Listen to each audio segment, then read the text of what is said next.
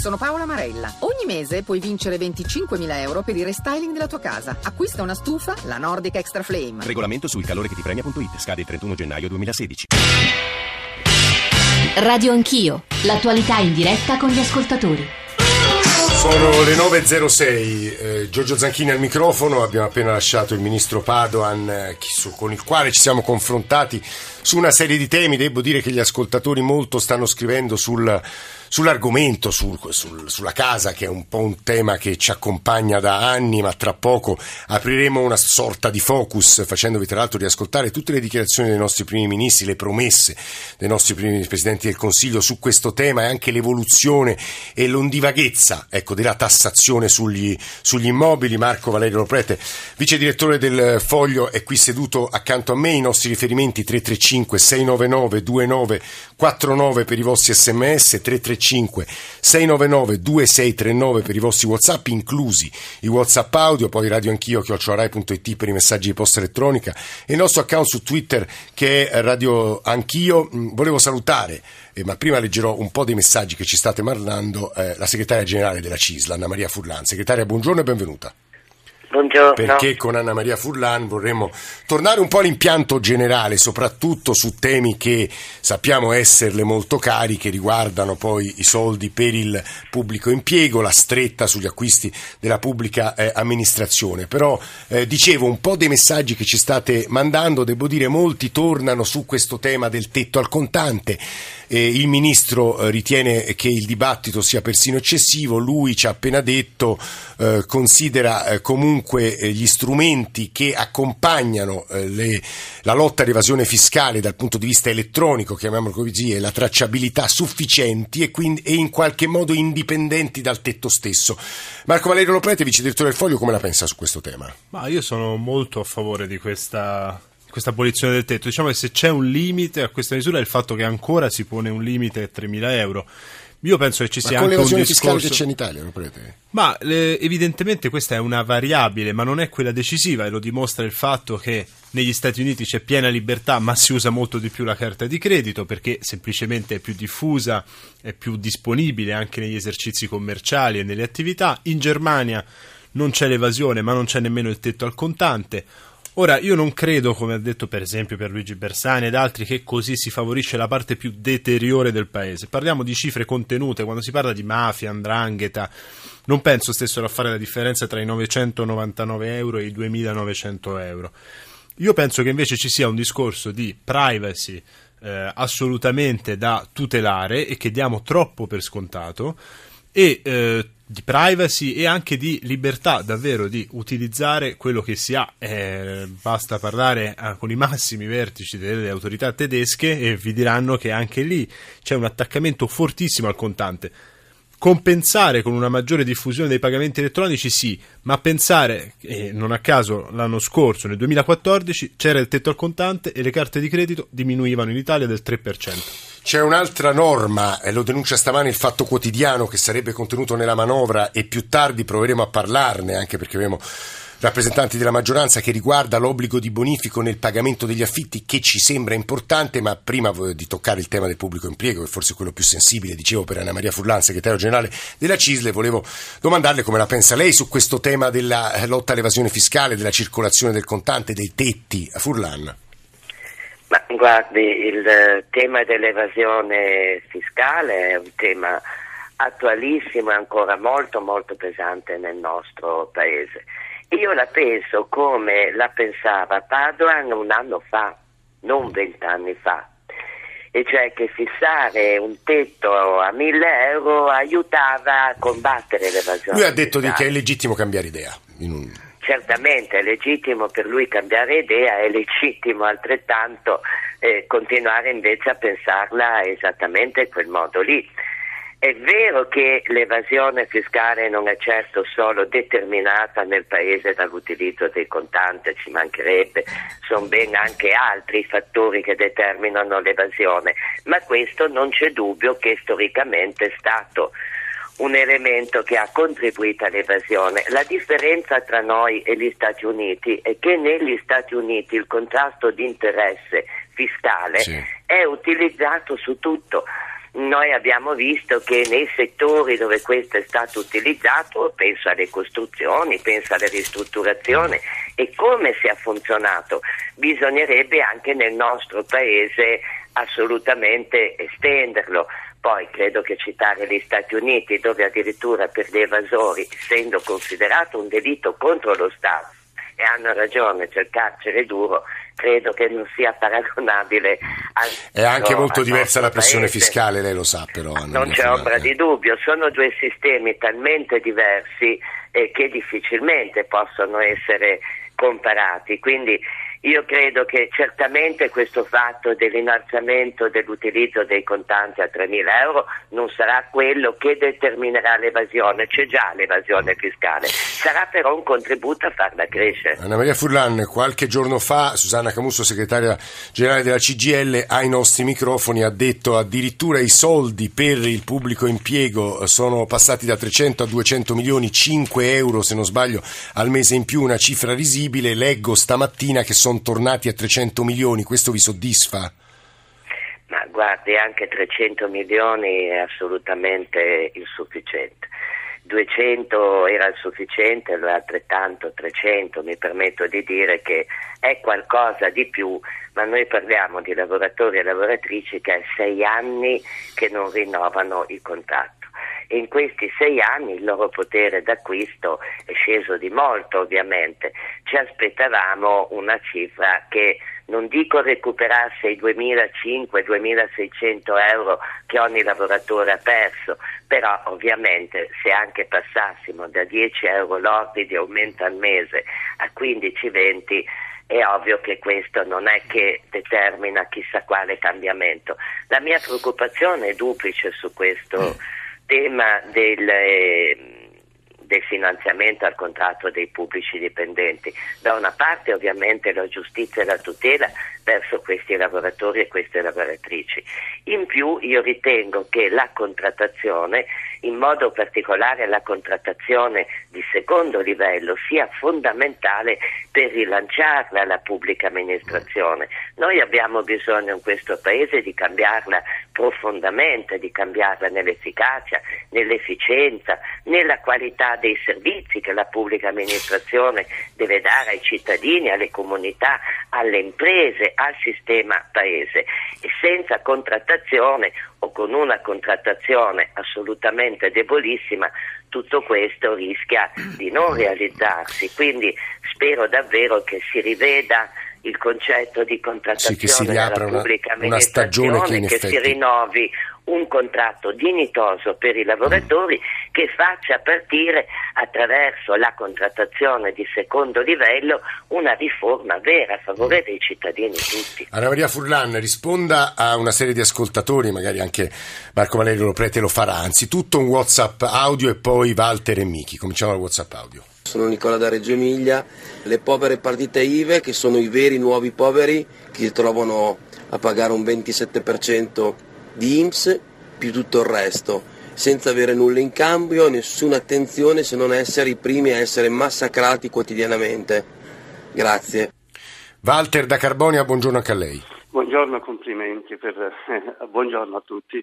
Ecco, volevo dire questo, io, eh, anche se si parla di ripresa economica, eh, però assistiamo comunque a dei tassi di disoccupazione, in particolare giovanile, molto elevati, un po' in tutta Italia, Sì, e soprattutto l'immigrazione, sì. l'immigrazione di tanti giovani che devono lasciare la propria terra per cercare lavoro e fortuna in altre regioni, in altri stati. Eh, sappiamo quali difficoltà, quali problemi, perché si è costretti a lasciare i luoghi di origine. Ecco, che cosa si può fare in questo senso per non privare anche queste- la, la nostra terra, anche di tante forze giovani che possono fare tanto per lo sviluppo della nostra terra? Vi ringrazio, buona giornata a tutti. A lei Walter. Michi, buongiorno, credo ci stia chiamando da una fabbrica e si sentirà un rumore di fondo piuttosto forte. Michi, buongiorno. Eh, sì, pronto, buongiorno, sono Miki. Eh, cioè io vorrei dire a, a, di, di- di fare qualcosa per quelli che hanno cominciato a lavorare da 15 anni in una fabbrica, tirare i rumori, facendo i turni, primo, secondo e notte, ti scombussola tutto. Basta, ce l'abbiamo piene le scatole. Michi, quanti anni ha lei? ho 57 anni, ho cominciato a 14 anni, 15 anni di lavorare, sempre facendo i turni, primo, secondo, notte, basta. Ha 41 anni di lavoro. La telefonata di Michi ci permette di rivolgere ad Anna Maria Furlan, poi sulle partite IVA chiederò a Marco Valerio Prete il tema della flessibilità in uscita, perché su questo il governo ha chiuso Anna Maria Furlan, diciamolo, ricordiamolo agli ascoltatori, lo sanno meglio di noi, ma insomma Anna Maria Furlan. Sì, assolutamente un tema che invece noi ci aspettavamo anche per i tanti annunci del governo che fosse affrontato in finanziaria.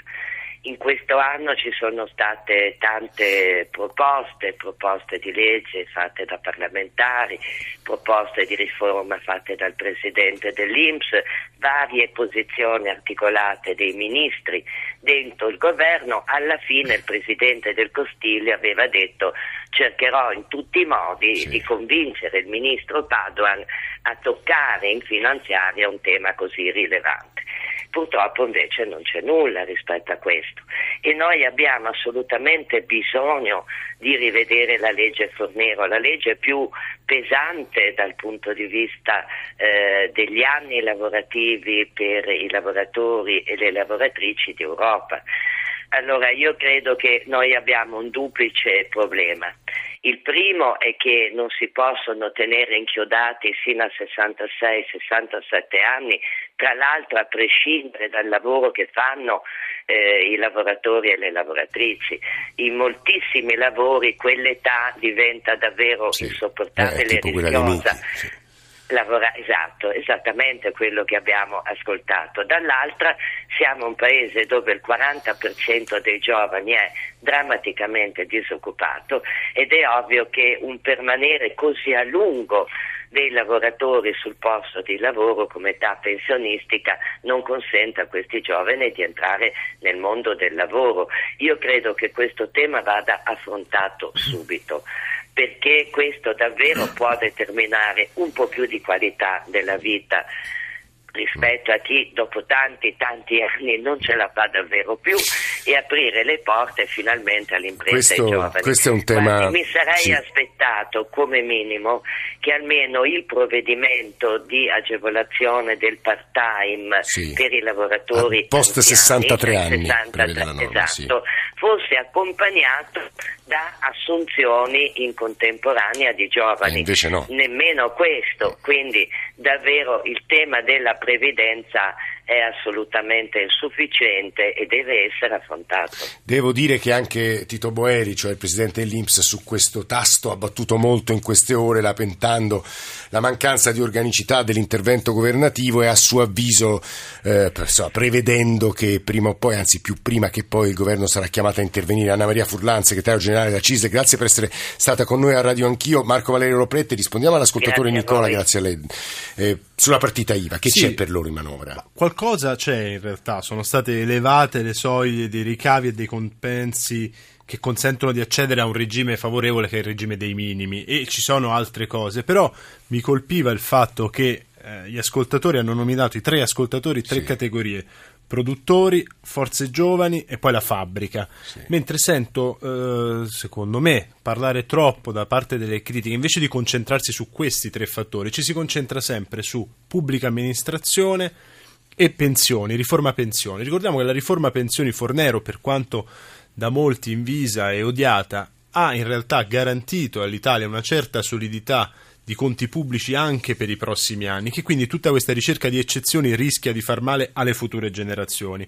Sulla pubblica amministrazione è vero ci sono stati i blocchi della contrattazione, ma è vero anche che veniamo da 3-4 anni di inflazione praticamente pari a zero. Eh, in E parte lo allora- dicono gli ascoltatori. Ecco, allora forse concentrarsi su una categoria di lavoratori come le partite IVA, come gli imprenditori, come gli operai, che invece in questi anni hanno subito sia l'abbassamento appunto dell'inflazione, ma anche quindi del potere d'acquisto, ma anche il rischio, parliamo chiaramente, di essere licenziati, di perdere il posto di lavoro. Andate a contare quanti posti di lavoro sono stati persi nel privato e quanti nel pubblico. Allora forse concentrarsi su sgravi di tasse e facilitazioni per questa categoria questa volta, invece di sempre chiedere più risorse allo Stato, vuoi per i pensionati, vuoi per la pubblica amministrazione in quanto tale sarebbe più lungimirante anche da parte dei critici della manovra, perché le critiche alla manovra ovviamente sono possibili e ce ne sarebbero tante da fare. Eh, gli ascoltatori battono, lo dicevo, su due tasti in particolare. Adesso pensioni, perché è stato tirato in ballo da Michi che ci chiamava da una fabbrica, ma anche da Anna Maria Furlan,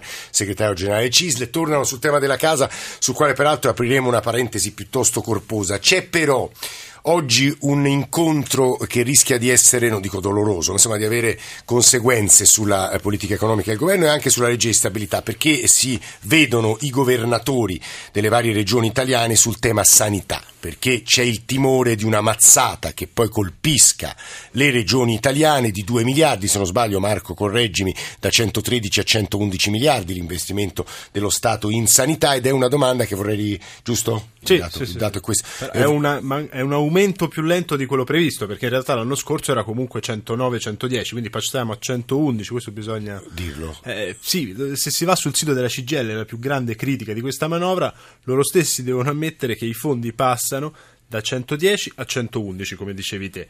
Quando in Italia, quando si parla di taglio, si parla in realtà di un aumento più lento del previsto, questo ci tengo a precisarlo. E tuttavia eh, dai governatori oggi potrebbe arrivare una voce molto molto critica su quello che accadrà alle regioni e quindi all'offerta sanitaria ai cittadini italiani. È una osservazione che muovo al capogruppo del nuovo centrodestra Area Popolare in Commissione Bilancio alla Camera, Paolo Tancredi, che abbiamo raggiunto. Buongiorno Tancredi, benvenuto. Buongiorno, buongiorno a voi. Perché oggi potrebbe arrivare, insomma, diranno eh, noi non accettiamo una mazzata su questo, anche se è stata circostanziata e spiegata adesso dall'Oprete. E Tancredi? Ma sì, eh, io non devo dire mm, molto di più di quello che ha detto lo prete. D'altronde la trattativa fra regioni, eh, governo centrale e Ministero dell'Economia in questi anni sulla sanità è sempre stata una trattativa molto forte e d'altronde io voglio vedere un italiano che possa negare che nella sanità italiana non ci sono sprechi. Certamente ci sono anche disservizi da migliorare, ma ci sono, guarda caso, regioni più virtuose che hanno un'efficienza eh, massima e ci sono regioni meno virtuose eh, sui bilanci che non hanno efficienza, quindi credo che anche eh, le regioni debbano fare eh, la parte loro. Dopodiché, quando si parla di tagli, qui, come si è detto bene eh, prima di me, eh, si parla di tagli sui tendenziali, cioè sulle previsioni di aumento. Eh, noi eh, quest'anno raggiungeremo il record del fondo sanitario, 111 miliardi di euro. Non siamo andati a 113 come avrebbero voluto le, reg- voluto le regioni. Io credo che il comparto sanità debba e possa eh, fare efficienza dopo anni eh, di tagli forse anche troppo lineari, forse fa- fatti anche troppo con l'accetta. Io credo che però ehm, una previsione che aumenta eh, sugli stanziamenti storici di 2 miliardi sostanzialmente eh, la postazione del Fondo Sanitario Nazionale Eh, non dici- mi sembra una, sì. una posizione Tancredi, le sue, eh, parole, le sue parole sono state ascoltate da Arturo Scotto, capogruppo alla Camera di SEL, che saluto. Onorevole Scotto, buongiorno, benvenuto. Buongiorno a lei. E buongiorno a vorrei lei. farvi ascoltare, così come a chi ci sta sentendo e a Marco Valerio Loprete, una ricostruzione, non dico dell'uso politico, ma insomma eh, una ricostruzione di Nicola Ramadori dalla quale si capirà quanto la casa, gli immobili sono stati un elemento centrale delle lotte politiche degli ultimi anni e poi faremo delle riflessioni assieme. Radio Anch'io. Per noi la casa, la prima casa, è sacra, come è sacra la famiglia. Per questo aboliremo l'ICI. Avete capito bene? È il 2006, Aboliremo quando in campagna elettorale, durante un confronto televisivo con l'avversario romano Prodi, Silvio Berlusconi, cala un'assa a sorpresa con questo celebre annuncio. La promessa però non paga e il Cavaliere perde le elezioni. È da allora che la tassa sulla prima casa, introdotta da Amato nel 92, diventa strumento di battaglie elettorali oggetto di scontro politico. Prodi, nella sua ultima finanziaria, alleggerisce l'imposta e porta la detrazione fino ad un massimo di 200 euro. Il governo inoltre proporrà una modifica del calcolo dell'ICI sulla prima casa, modifica che consentirà significative riduzioni in favore in funzione del numero di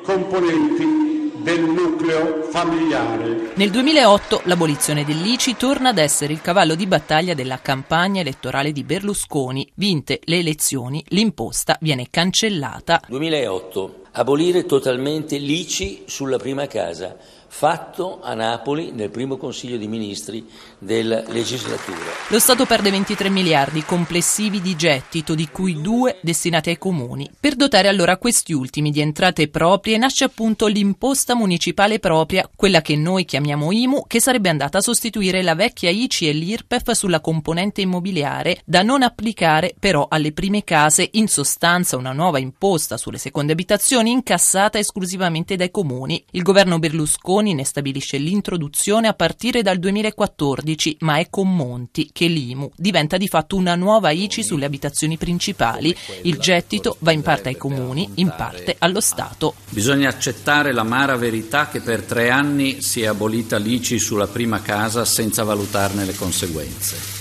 L'ICI non poteva né doveva essere abolita in una condizione di finanza pubblica estremamente precaria. Nel 2013 si torna a votare e Berlusconi punta nuovamente sull'abolizione dell'IMU. Gli italiani ricevono a casa un facsimile dell'assegno di rimborso dell'imposta e Renzi, allora sindaco di Firenze, liquida la campagna elettorale del Popolo della Libertà come pura demagogia. Il governo Letta poi cancella l'imposta municipale unica sulla prima casa, finanziandola con l'innalzamento dell'IVA e creando ad hoc una nuova imposta, la service tax, formata dall'insieme di Tasi e Tari. Nel frattempo si comincia a parlare di Trise, di TUC e di IUC, gettito garantito 22 miliardi di euro. Passano due anni, Renzi da Premier cambia idea ed annuncia. 2014 erano 80 euro, 2015 era IRAP e costo del lavoro, 2016 IMU e Tasi, che è l'operazione che abbiamo annunciato a luglio e che eh, sarà contenuta nella legge di stabilità. Ecco perché il 16 dicembre è il funerale della tassa sulla casa, perché sarà l'ultima volta in cui gli italiani pagheranno la tassa sulla prima casa. Arturo Scotto, come la pensa lei su questa ondivaghezza italiana? Ma vede, mi, mi verrebbe da fare una battuta eh, parafrasando von Clausewitz, la politica eh, la guerra è la continuazione della politica con altri mezzi. Talvolta sembra che il renzismo sia la continuazione del berlusconismo con altri Beh, ieri mezzi. sera lui ci ha giocato su questa continua- Beh, continuità. Appunto, eh, berlusconianamente meno tasse per tutti. Il punto è dove vai a togliere le tasse e per chi lo fai e soprattutto per cosa. Nessuno è contrario all'abolizione della tassi, il punto è a chi la abolisci se il 10% delle persone, dei maggiori contribuenti che eh, pagano la TASI versano il 37% dei contributi delle loro risorse, sì. probabilmente quel 37% potrebbe essere investito per una vera... Però Scotto le faccio un'obiezione veloce, poi lo riprenderemo dopo il GR. Padoan nella prima mezz'ora ci ha detto sulle seconde case la tassazione resta alta Beh, e qui la progressività è, di, è qui. Ci mancherebbe, ma la progressività non, non parte solo dalla seconda casa, che è una minoranza, ma parte da chi è proprietario e lì deve esserci un elemento di progressività. Non mi scandalizza se chi ha l'attico a Piazza Navone della prima casa paga la tassa. Mi scandalizza se la pagasse chi abita nella periferia di Roma. Questo tra l'altro Roberto Speranza nell'intervista che gli abbiamo fatto insisteva proprio su questo elemento che sottolinea Arturo Scotto, capogruppo della Camera di Sel, che risentiremo assieme a Marco Valerio Prete, vice direttore del, del Foglio, e a Paolo Tancreti, capogruppo NCD in Commissione Bilancio, eh, subito dopo le ultime notizie. 335 699 2949 per gli sms, 335 699 2639 per i vostri Whatsapp. GR1 delle 9 e mezzo e ripartiamo da qui.